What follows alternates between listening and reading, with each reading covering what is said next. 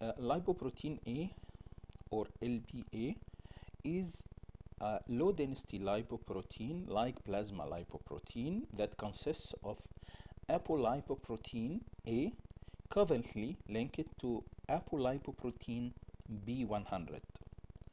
The unique glycoprotein ApoA component, which has a marked size heterogeneity, distinguishes it from LDL-C, low density lipoprotein C, and it is measurable in the human plasma, and its role in the promotion of vascular disease, including ischemic stroke, has been investigated based on several putative mechanisms.